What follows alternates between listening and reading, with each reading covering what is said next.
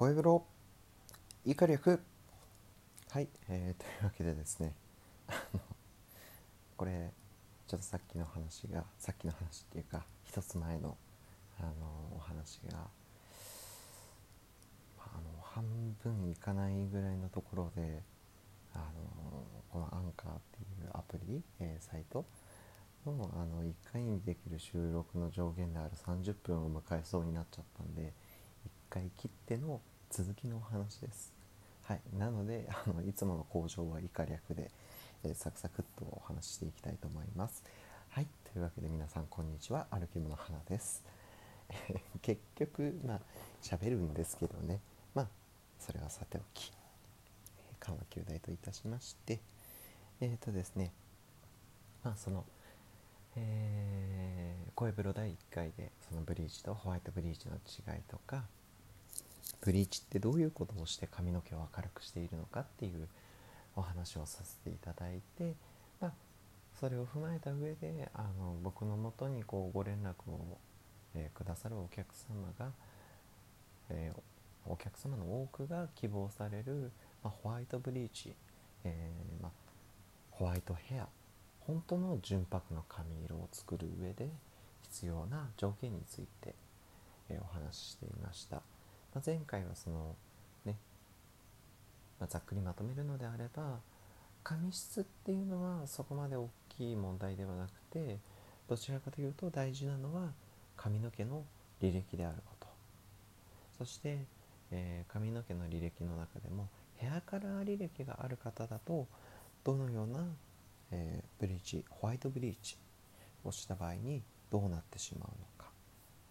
あのー、そうですね。本当に白くするためのブリーチをした時にどのような、えー、状態になってしまうのかっていうお話をさせていただきました。で、えー、まあ、前回のその履歴っていうのは具体的に何があるのっていう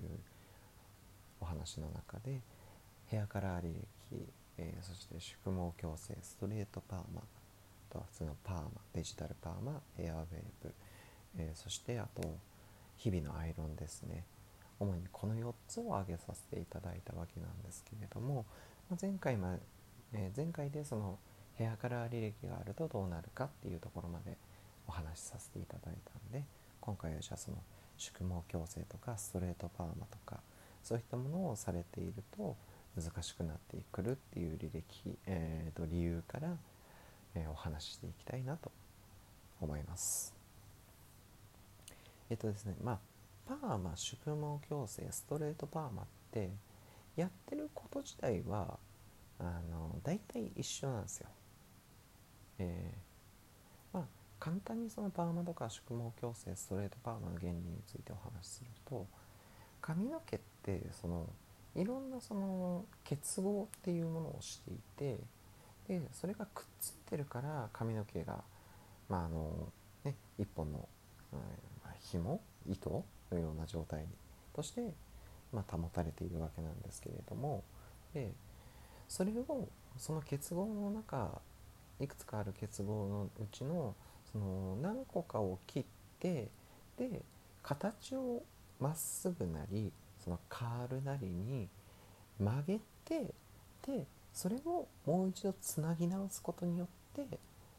うねうねしていた癖っ気をまっすぐにしたりとかえー、サラサラのストレートヘアをこ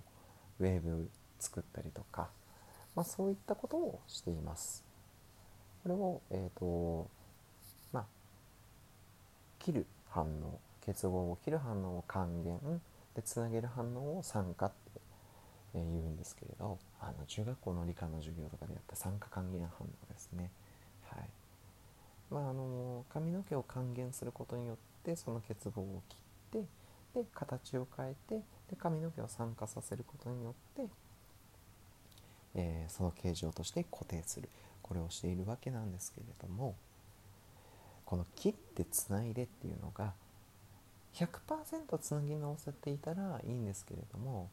実際にはその100%はつなぎ直すことはうーん、まあ、理論上はできるのかもしれないですけどおそらくできていないと言われてます。でまあそもそもその結合を切って起きるっていうことでその薬剤を内部に浸透させるっていうことをさせてるわけですから、まあ、その時点でまあねお客様からしてもまあダメージするっていうのは想像できますよね。まずこの薬剤の反応によるダメージっていうので白に持っていくホワイトブリーチっていうものを本当に純白を目指してブリーチをした時に白に白になる前に、えー、ダメージ的に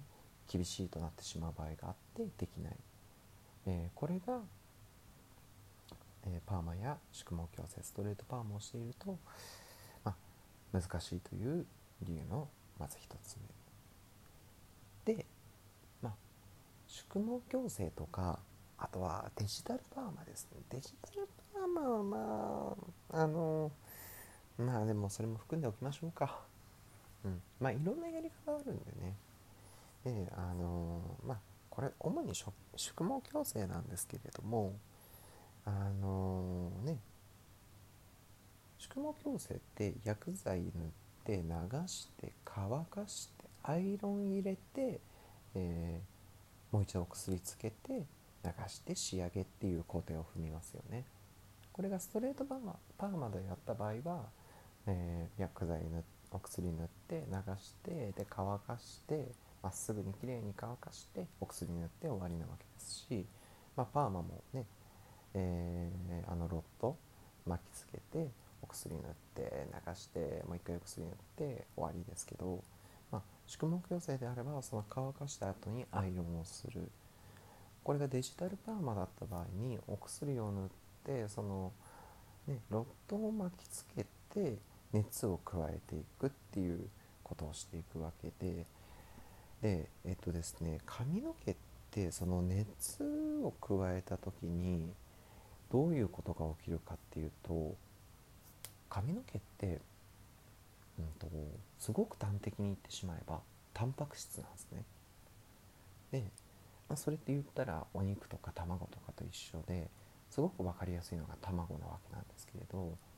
生卵ってドロドロしてますよね。でも熱を加える茹でたり焼いたりとかすると固形になりますよね、まあ、これを、えー、まあ、タンパク変性とか熱変性とかって言うんですけれども髪の毛も同じことが起きますでじゃあその起きる温度っていうのが何度なのかっていうお話なんですけれど濡れてる状態の髪の毛の場合、えー、まあその健康もカラーも何もしていないパーマも宿毛矯正も普段アイロンも何もしていない。本当の健康毛で濡れた髪の毛の場合60度でその熱変性が起き始める。乾いた髪の毛での場合、えー、130度でその熱変性が起き始めるって言われています。この熱の影響の受け方に関してはやはり髪質っていう部分は大なり小なり影響はしてくるとは思いますがおおむね本当のその健康毛であれば濡れてたら60度乾いてたら130度からその熱変性というものは起きていってしまう。でですね、まあ、濡れた状態にロットを巻きつけてでその温めることによって、えーまあ、カールを作るカールを、うん、そうですねカールを作っていくカールとかウェブを作っていくデジタルパーマの場合、まあ、多分低くても60度ぐらい。高いと80度とかになってくるのかな。うん。で宿毛矯正のあのアイロン操作。まあ本当に人によってさ、ま、やり方は様々なんですけれど大体の方の場合は180度以上のアイロンで伸ばしています。さてその熱変性が起きてしまう温度を超えているわけなんですけれどこの熱変性が起きてしまっているとですねまあ僕もこれに関しては本当に科学者化学の人ではないのであの厳密なところは分かんないんですけれど僕が今まで勉強した中でいろいろ聞いてきたお話だとまず一つはブリーチ剤とかカラー剤で本来反応できるタンパク質の形から変わってしまっているがゆえにブリーチ剤が反応できなくなってしまう、えー、これが一つ。もしくは、まあ、特に縮毛矯正であった場合すごい高温なアイロンで髪の毛をこうまっすぐに整えていくわけです。その際にキューティクル髪の毛の表面を覆っている鱗状のもの、えー、まあ、髪の毛の皮膚のようなものですね。これが完全に押し固められてしまう。あの昔小学校の時にあったアイロンワッペンみたいなアイロンワッペンでいいのかな俺。そうあの熱でね固まるワッペンとかあったじゃないですか。あんな感じでアイロンによってキューティクルがこう完全にくっつけられてしまうと薬剤の通り道が開かない。薬剤が浸透しない、まあ、そのこれが2つ目ですね。まあ、あと何かあったっけなまあでもその2つかこの2つからあの薬剤がブリーチ剤がきちんと反応しなくなってしまって結果的にそのホワイトにするために必要な明るさまで明るくならないダメージを無視してホワイトブリーチをしたとしても白まで持っていけないことが往々にしてあります。と同時にこの熱変性というものが起きてしまうと髪の毛は固まるわけです。固まうん、髪の毛の中のタンパク質っていうものが固まってしまうわけです。で物って大体何でもそうなんですけどあの髪の毛だけじゃないんですけどね硬いものの方が実は脆かったりするんですよね逆にゴムとかみたいな弾力があるものしなるものの方が、えー、意外とこう負荷をかけても大丈夫だったりするんですけど髪の毛も似たようなものでその熱変性によって固まってしまっている状態の髪の毛って結構脆くなっちゃうんですよ。でそのダメージっていう部分で白にするまでに髪の毛が耐えられないことがあるその薬剤が浸透しづらい明るくなりにくいっていうことと明るくなりきるまでに髪の毛がそのボロボロになってしまうあのダメージが耐えられないこの2つから圧縮毛矯正デジタルパーマをしている髪の毛の方の場合だと真っ白にするのはかなり難しいと、えー、いうことが大半です。でですね、まあ、今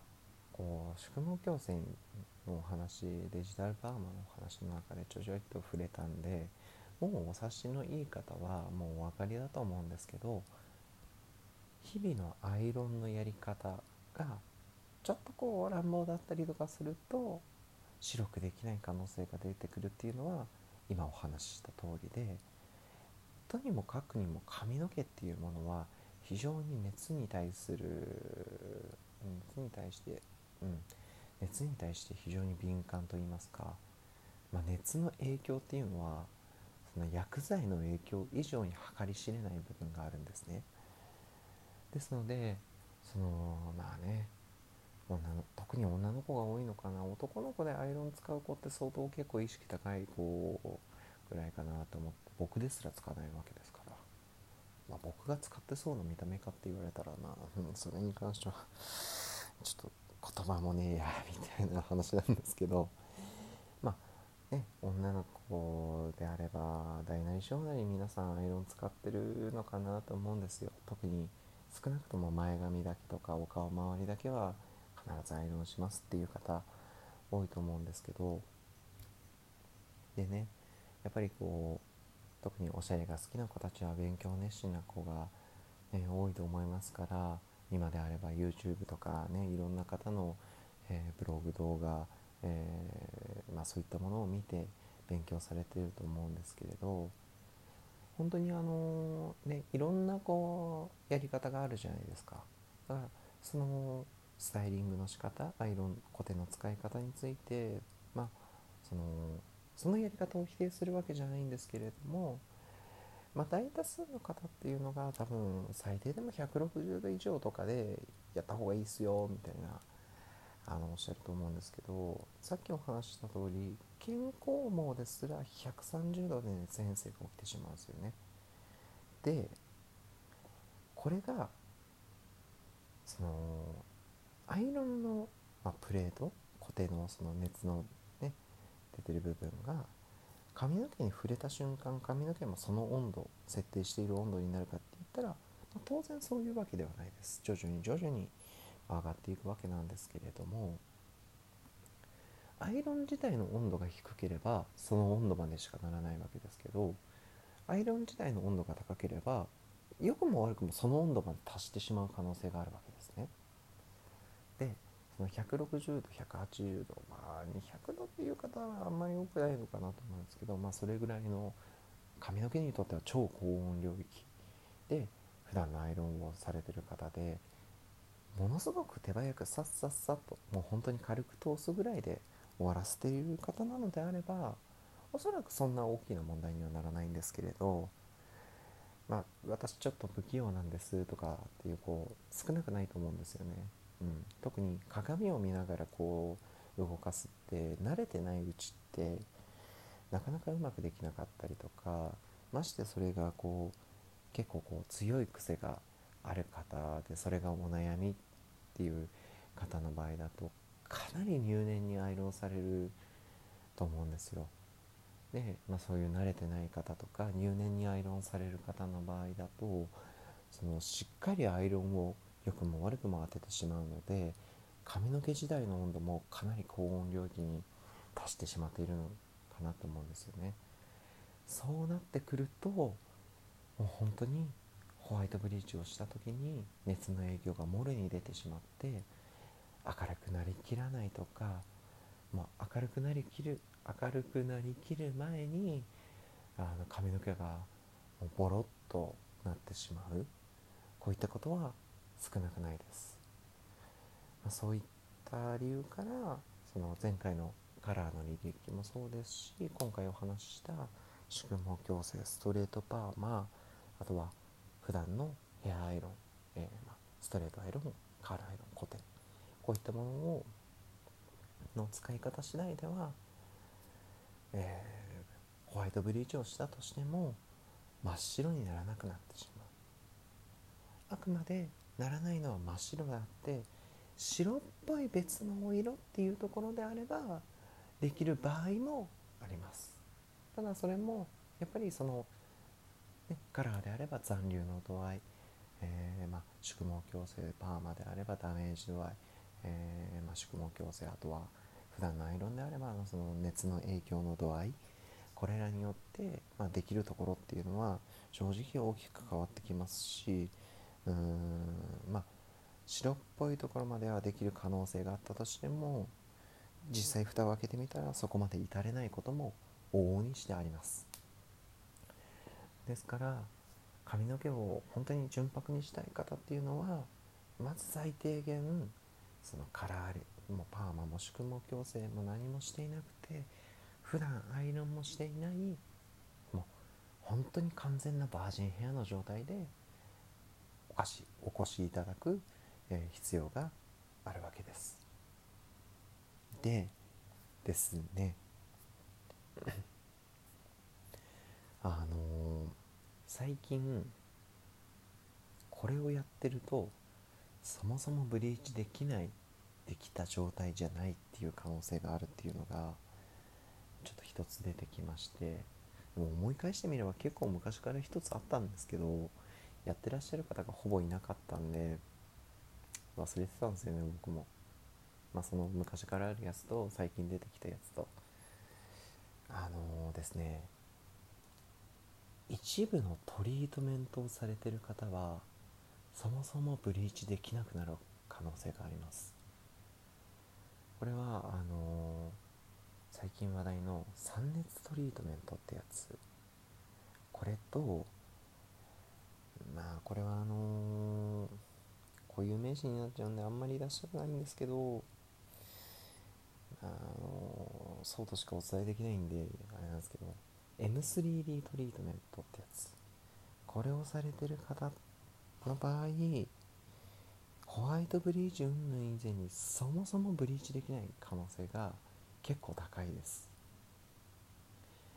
酸熱トリートメントっていうのは極端な話、まあ、ものすごく強い酸っていうものを髪の毛につけてでそれによるこう効果で髪の毛をこう補強してでそれを熱で固定させるってものなんですけど、ね、よく髪の毛って弱酸性だとか頭皮って弱酸性だって言われてでブリーチ剤とかカラー剤とかパーマ剤とかはアルカリ性ででアルカリ性だから髪の毛にはすごい負担でとかすごいアルカリを悪者扱いするね風潮が、まあ、業界内外問わずあるのかなと思って酸だから安心ですよみたいに言ってるんですけどあの酸も結構危険ですからね。ついこの間だとねまああの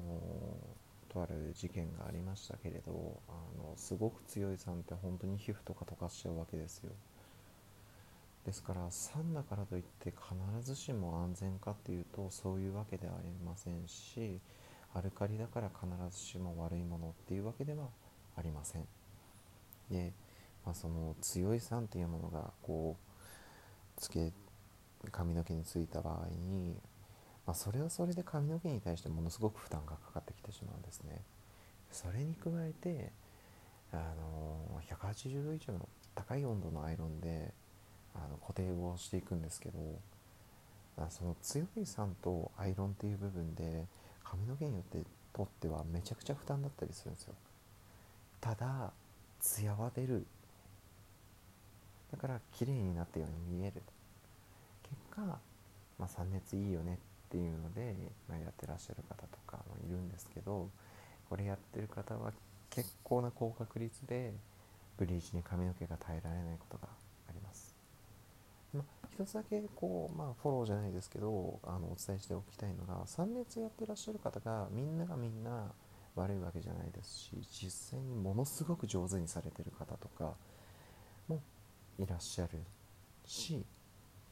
うちの千田もそのいわゆる酸熱で使われている酸っていうのを一時期宿毛矯正の中に、えー、組み込んでいたこともありましただから本当に薬剤も何も使い方なんですけれどその使い方がちょっとこう粗雑だった場合にそもそもブリーチができなくなってしまう場合があると。でこれがまあ最近出てきた酸熱トリートメントの影響。あともう一つ、まあ、昔からある、ね、M3D っていうトリートメントなんですけどこれも確かあれなんですよね。シリコンかなんかをものすごい高温のアイロンでくっつけるみたいなことをやってるんですけどやっぱりそのアイロンの影響っていうのが非常に大きいんですよね。でこれあの僕思い出したのがそのついこの間いらっしゃったお客様が毎月ヘアカラーのリタッチと M3D トリートメントをされていたっていう方がいらっしゃったんですよ。で M3D ってなんか聞こえあるなと思って千田と話してた時にあそうだそういうのだと。実際にそのお客様からちょっと毛束をいただいてそのあの本当に難しい履歴の方の場合って僕一度ご来店いただいて実際の状態拝見してそれでも判断つかない場合ってその本当に目立たない部分の目立たない本当にもうほん一束だけ毛束をいただいて検証というものをさせていただくことがあるんですけれど、まあ、久しぶりにその検証というのをさせていただいた時にあのー、ジャブがてらちょっと弱めのブリーチでいったんですね。ビュンビュンに伸びちゃって乾かしたらもう本当にトウモロコシのひげみたいなボーボーボーみたいな状態になってしまってとてもじゃないけどブリーチをしない方がいいというのいうような状態だったんですよですからそのトリートメントだからといって必ずしも髪の毛にいいことをしているわけではなくてあのものによっては本当にものすごく髪の毛に負担をかけながらも結果的に綺麗に見える状態にしているものっていうのは少なからずあります。でそういったトリートメントを上手に使ってる美容師さんときちんとこうお話をした上で上手にお付き合いされているお客様であればそれはいいんですけれど、まあ、あのごくたまにいるそのあまりお勉強されてないなんか流行りだから乗っかってるような美容師さんだったりとかしてでなんか美容師さんから言われて良さそうだからやってみたっていうお客様だった場合にちょっとどうしようもない状態っていうのがトリートメントであったとしても出てきてしまいます。これは本当にまあ余談ですし最近はねあの SNS 見ればこのトリートメントはちょっとやめといた方がいいよみたいな話とかも結構目にすることもあると思うのでされてる方もだいぶ減ってきてるのかなって思うんですけれどそう。まあとにもかくにもその何か薬剤的な、えー、手術をされていたりとか熱を加えていた場合の髪の毛はバージンヘアではないので何かしらのその与えたものによる影響というものがブリーチをした時に出てきてしまいます。なので本当に純白、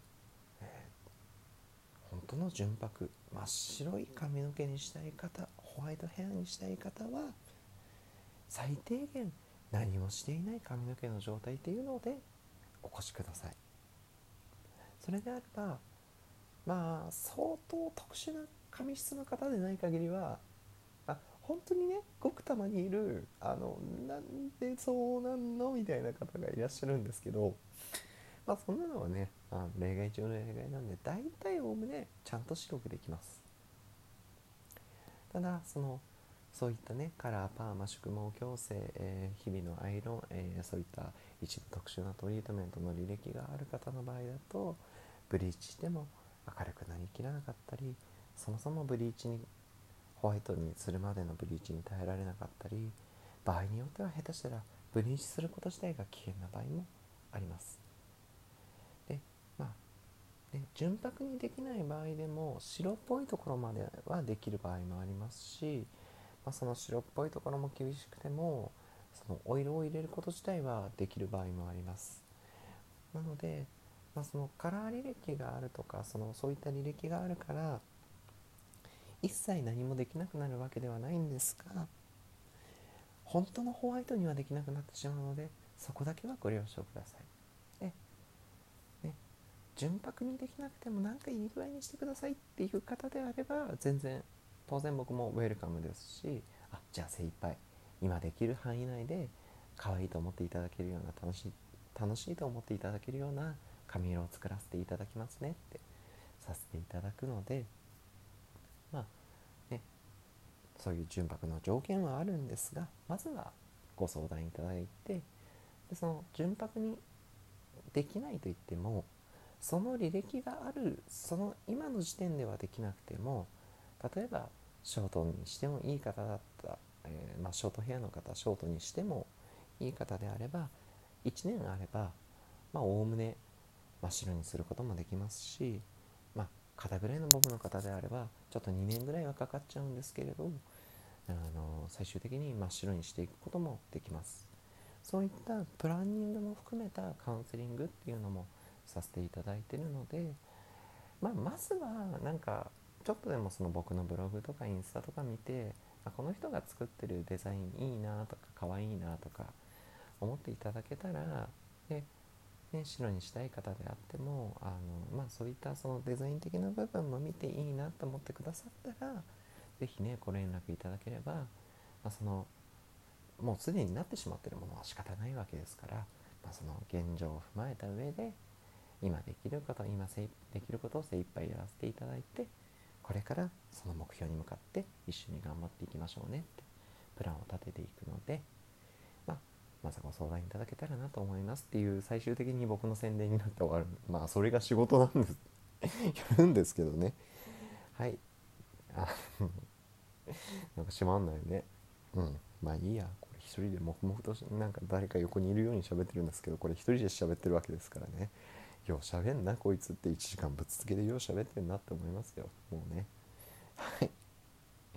というわけで、えー、声風呂第2回、えー、ホワイトブリーチの条件についてのその2でした、え、次回はまた